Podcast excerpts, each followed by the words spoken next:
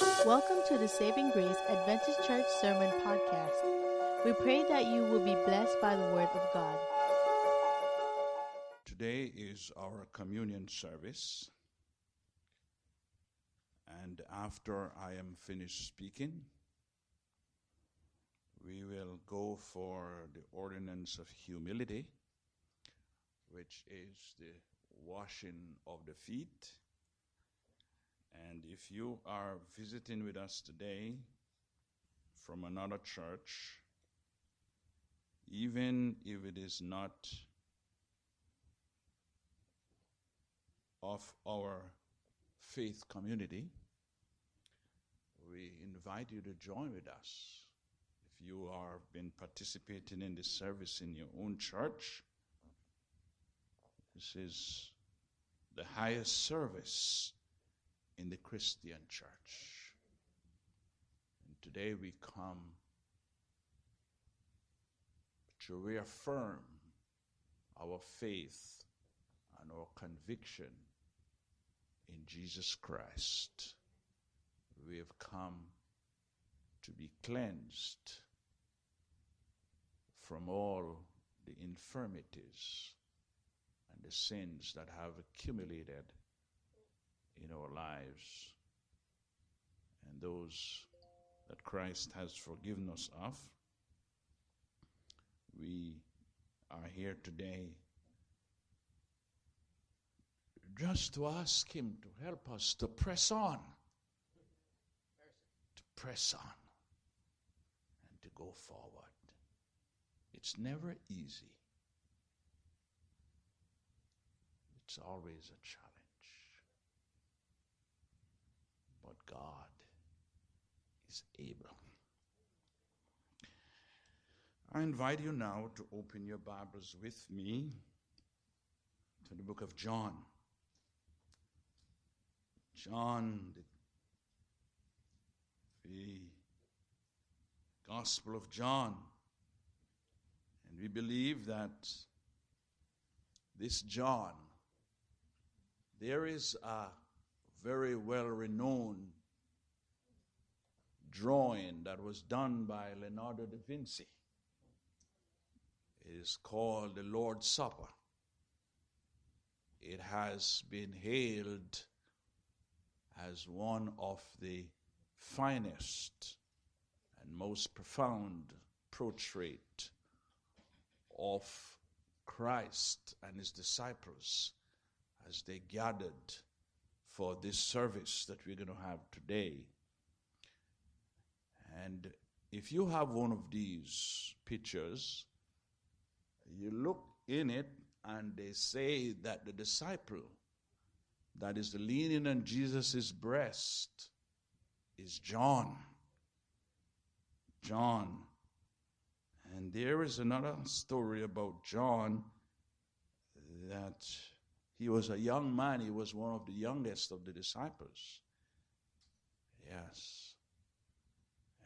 As a matter of fact, John Mark, that turned back from Perga in Pamphylia when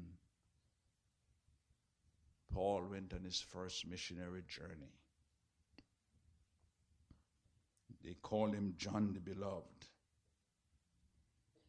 And in John chapter 13, I'll begin at verse 26. It says, Jesus answered, It is the one to whom I will give this piece of bread when I have dipped it in the dish. Then, dipping the piece of bread, he gave it to Judas. Judas, the son of Simon Iscariot. As soon as Judas took the bread, Satan entered into him. So, so Jesus told him, What you're about to do, do quickly. Don't waste any time. But no one at the meal understood what Jesus said to him. Since Judas had charge of the money, some thought Judas was telling him to buy what was needed for the feast or to give something to the poor. Verse 30 says, As soon as Judas had taken the bread, he went out, and it was night. Lord, we stand in the blazing glory of your presence. Lord, like the greatest of sinners, we stand now under the microscope of your divine scrutiny. Pray now, oh God, that you will speak to our hearts. In Jesus' name we pray. Amen. Judas Iscariot, he betrayed Jesus, the Son of God, with a kiss.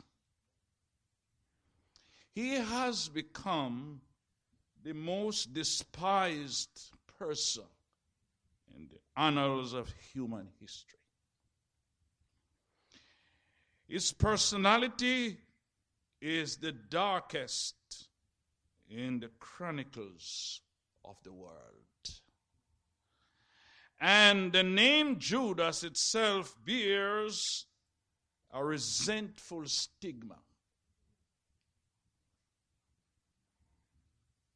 It is reflecting the, the, scorn that burns in the hearts of many.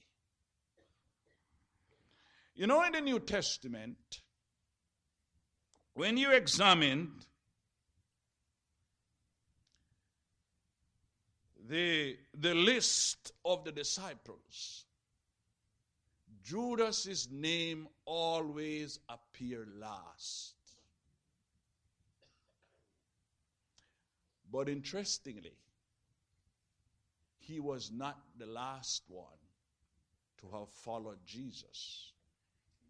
In fact, when you go through the gospel, you will not see where Judas was called. You notice that all the other disciples were called, but Jesus was not called. Or Judas, rather, was not called by Jesus. He joined up, but nothing is wrong with that. Sometimes you can't wait to be called. You have to accept. But he was not called.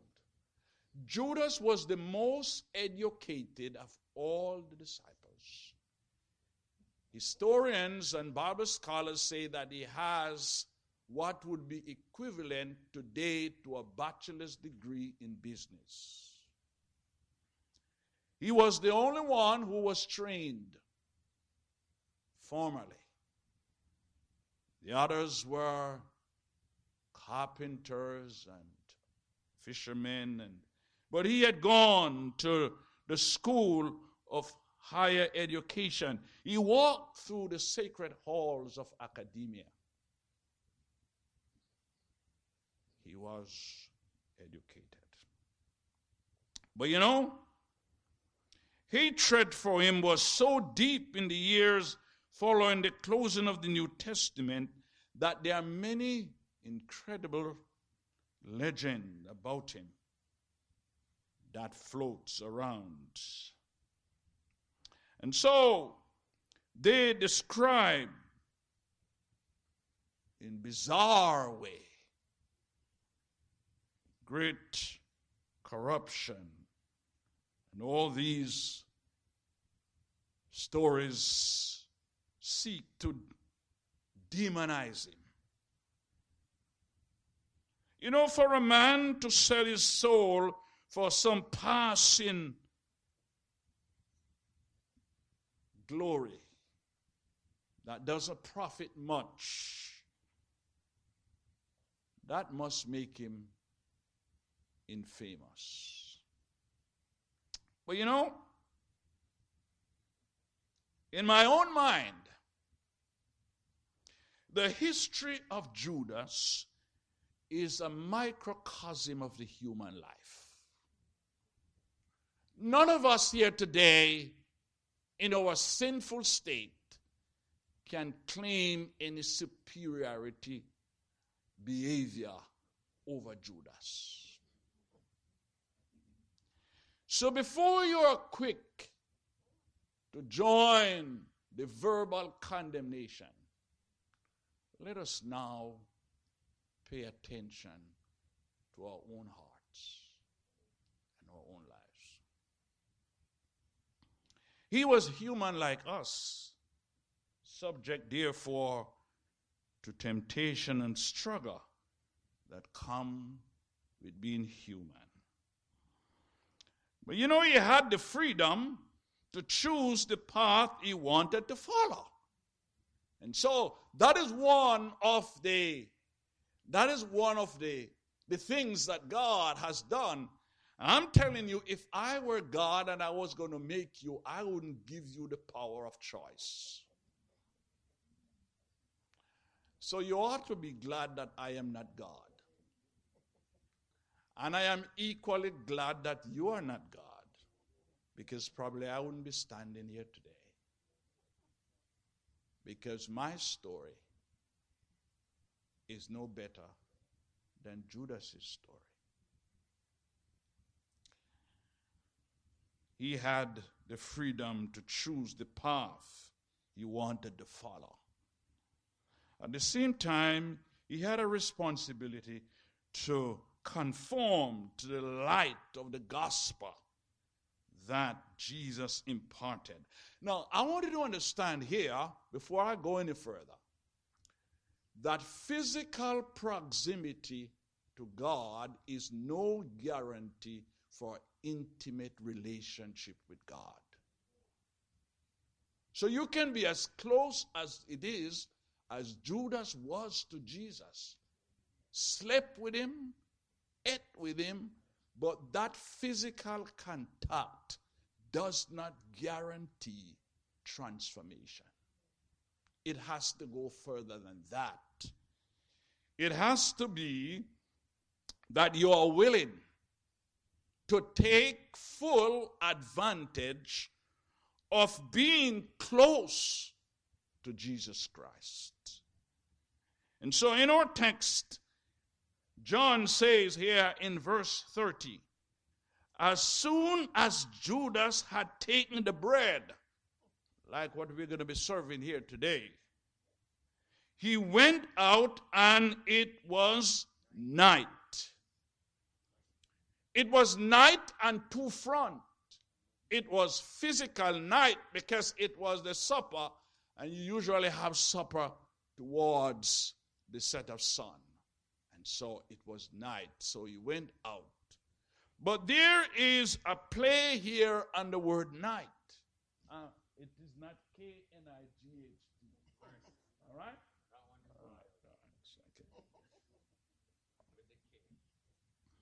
But he went out and it was night. So now it was spiritual night. Jesus went out from the saving presence of God and fell directly into the dark bosom of the devil. Yes, it was night in his heart before he went out. And evil begins first in the heart, then it is translated into action. So he went out because he had evil in his heart. For he went out and he was now with Satan because he had evil in his heart. For Satan, the prince of darkness, was ruling in his heart already. And so over him swept a wave of the utter darkness like a cloud from the bottomless pit. Suicide was just in his reach. And so, there is only utter and utter darkness from the presence of God. When Judas went out, it's not that he just went out of a building, he went out of this, the sanctifying, saving presence of Jesus Christ.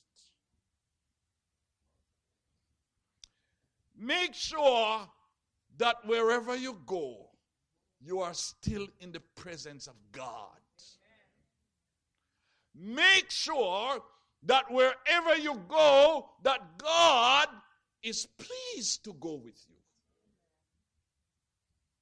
Make sure that what you do, that God will have no reservation in participating in what you do.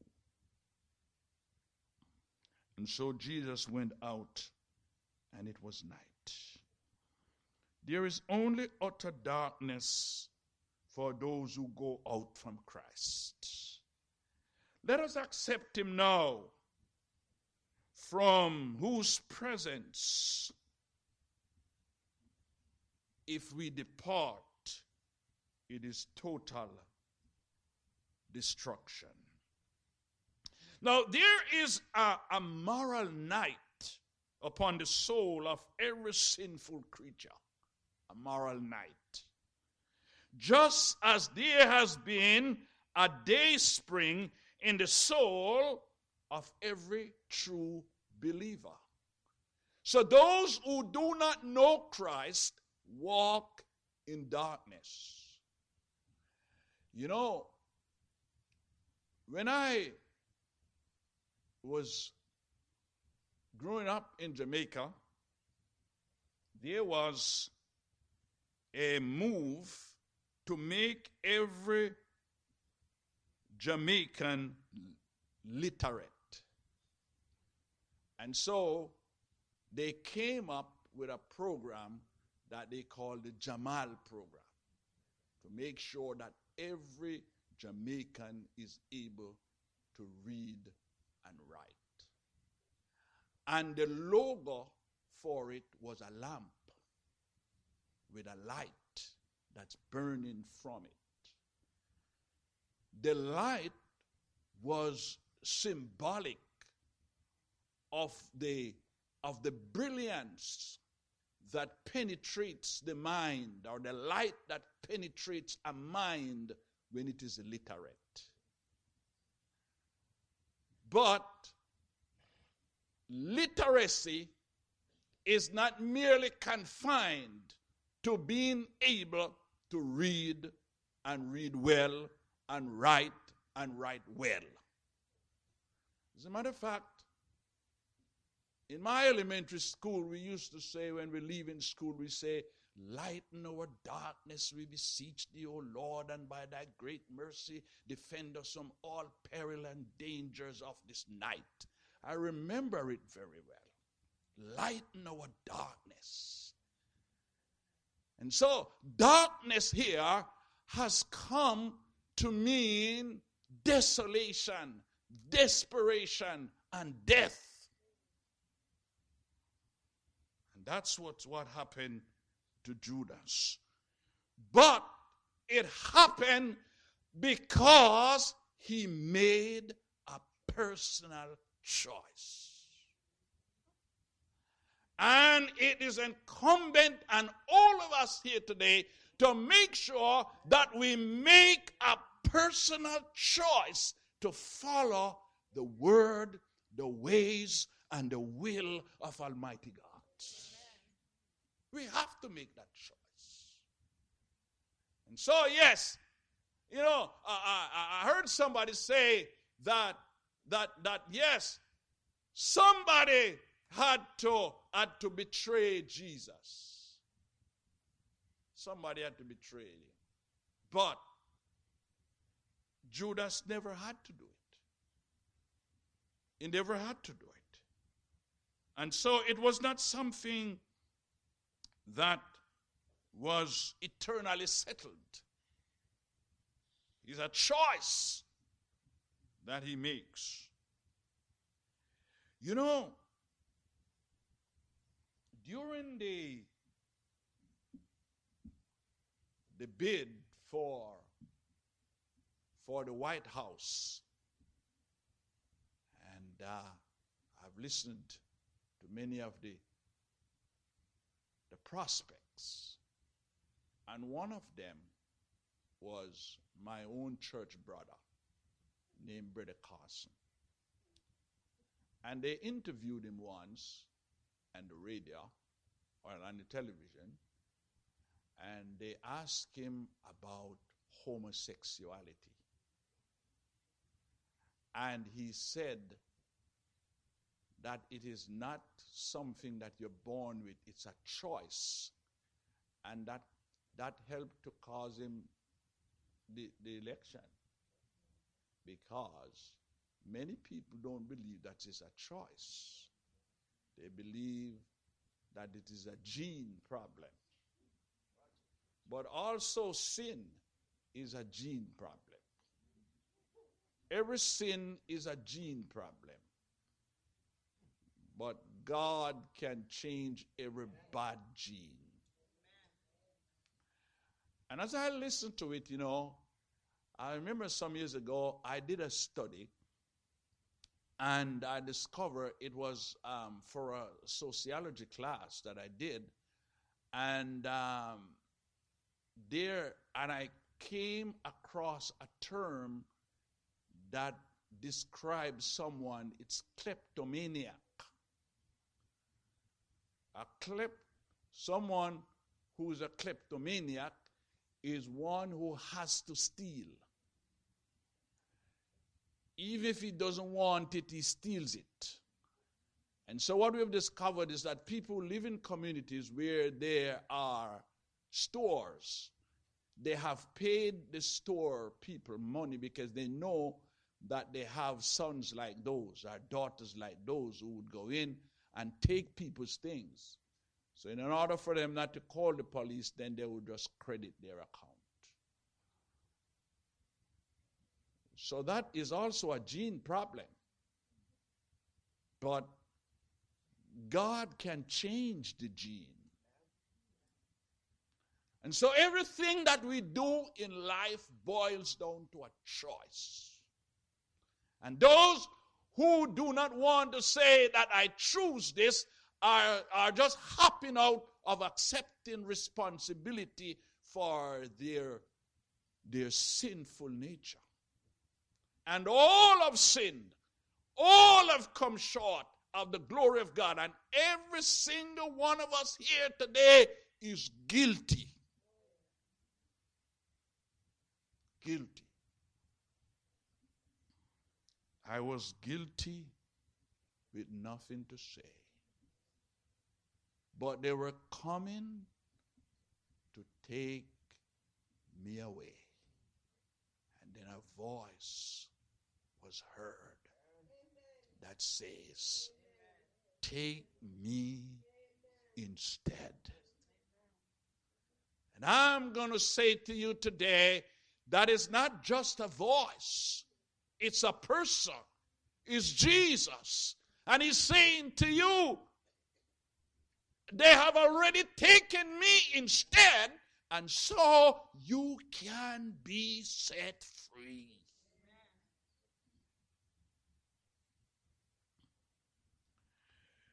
You know, somebody asked a question why did Jesus choose Judas? Christ chose him for what he was. He also chose him for what he might have been.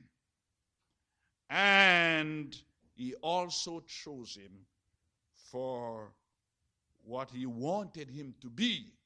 But he did not choose him to become what he has been. Christ chooses men and women not for their attainment nor for their talents, but for their possibilities. Christ does not choose people for their ability or their character. He chose them that he may give them character and inspire them to greater capacity and higher nobility. So, I have a warning for you. Sin that hardens the heart is gradual. What did I say? Sin that hardens the heart is what? It's and it's progressive.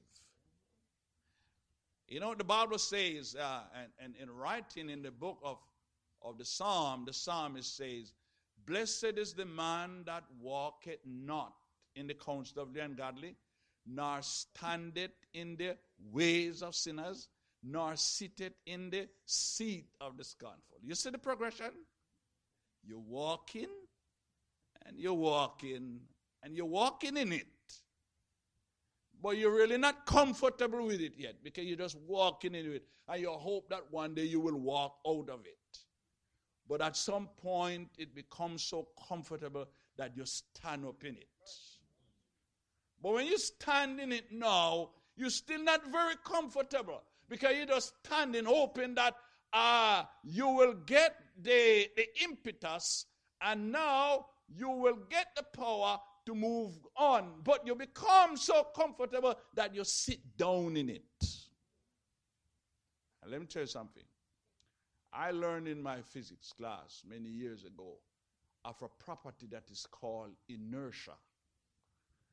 Inertia is the property of a substance that keeps a moving object moving. It takes more energy to start the movement than to keep the movement going. So once you sit down, it's harder to get up than to keep walking. If you don't believe me, when your car breaks down on the road and you have to push it, it once it is running, it is easier for you to keep it running. Once it stops, you have to call other people to come and give you more power because of the physics that is involved. And I'm saying to you that there is a spiritual physics here. Yes, that you don't sit down in it. Keep going. Keep walking. Keep moving. For as long as you keep moving, God will give you the power to keep going. So, sin is something that, you know, that hardens the heart. The heart is not just hardened like that, it's gradual, it's a progressive thing. Judas did not reach the climax of his guilt by a single leap, but it was step by step by step by step. What do you want to do? What do you I don't want to sit in it. I don't want to walk in it. I don't want to stand in it. I don't want to sit in it. I don't want to sit in it. And today I'm asking God to help us. And so, as I go to my conclusion, I want to bring three things to your attention here, and then I close. Judas reached his probation when he walked out of the presence of God. Now, the most dangerous thing that that listen me careful, I want to listen to me. The most dangerous thing that Judas did was not to betray Jesus Christ. That was bad, but that was not the worst thing.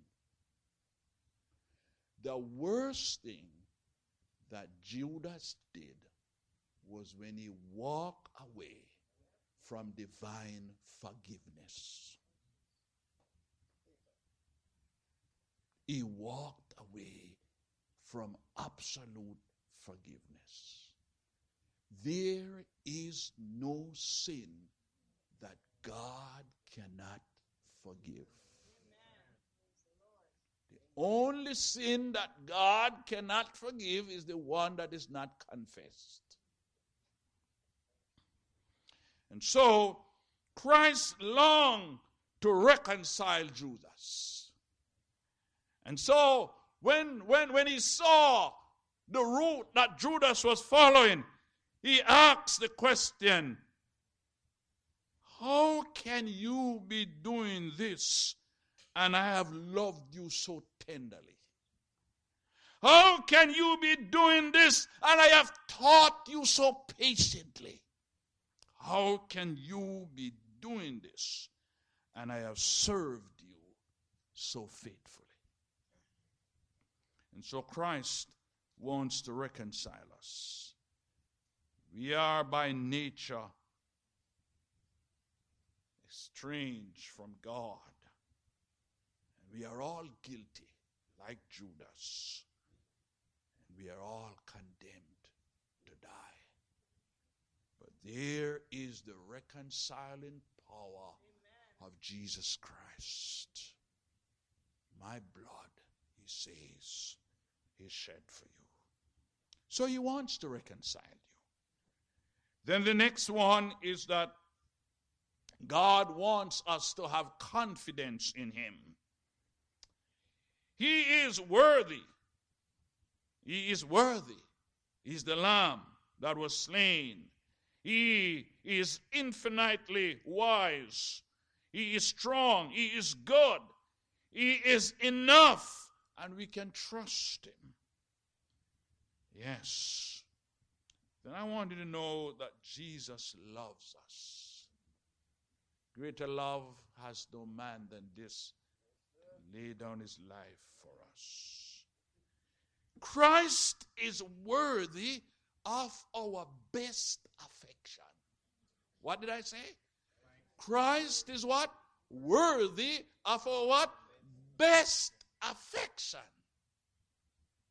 You know, in, in one of the commandments, Jesus says that I am a jealous God.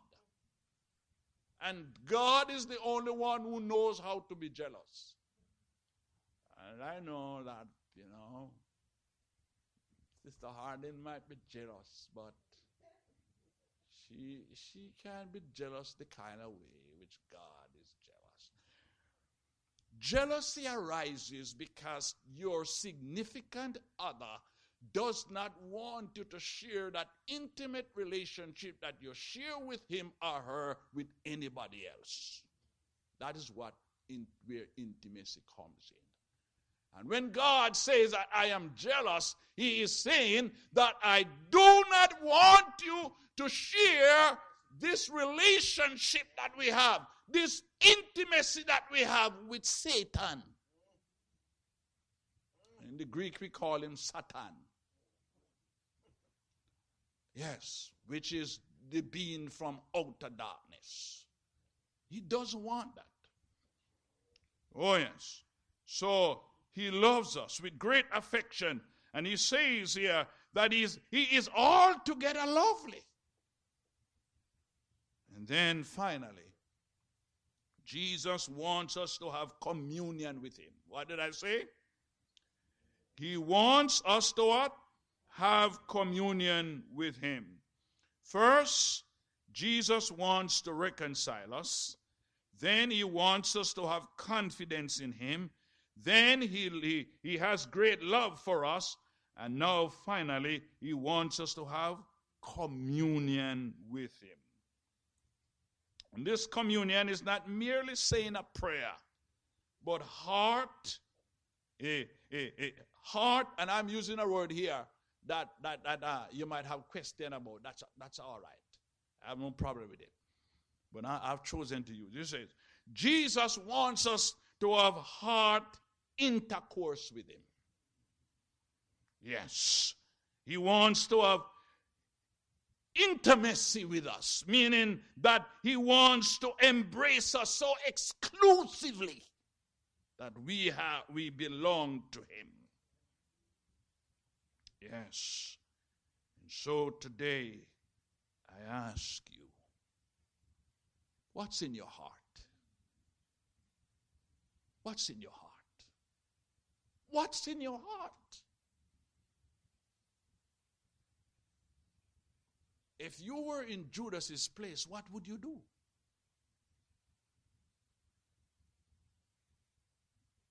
Oh God, today,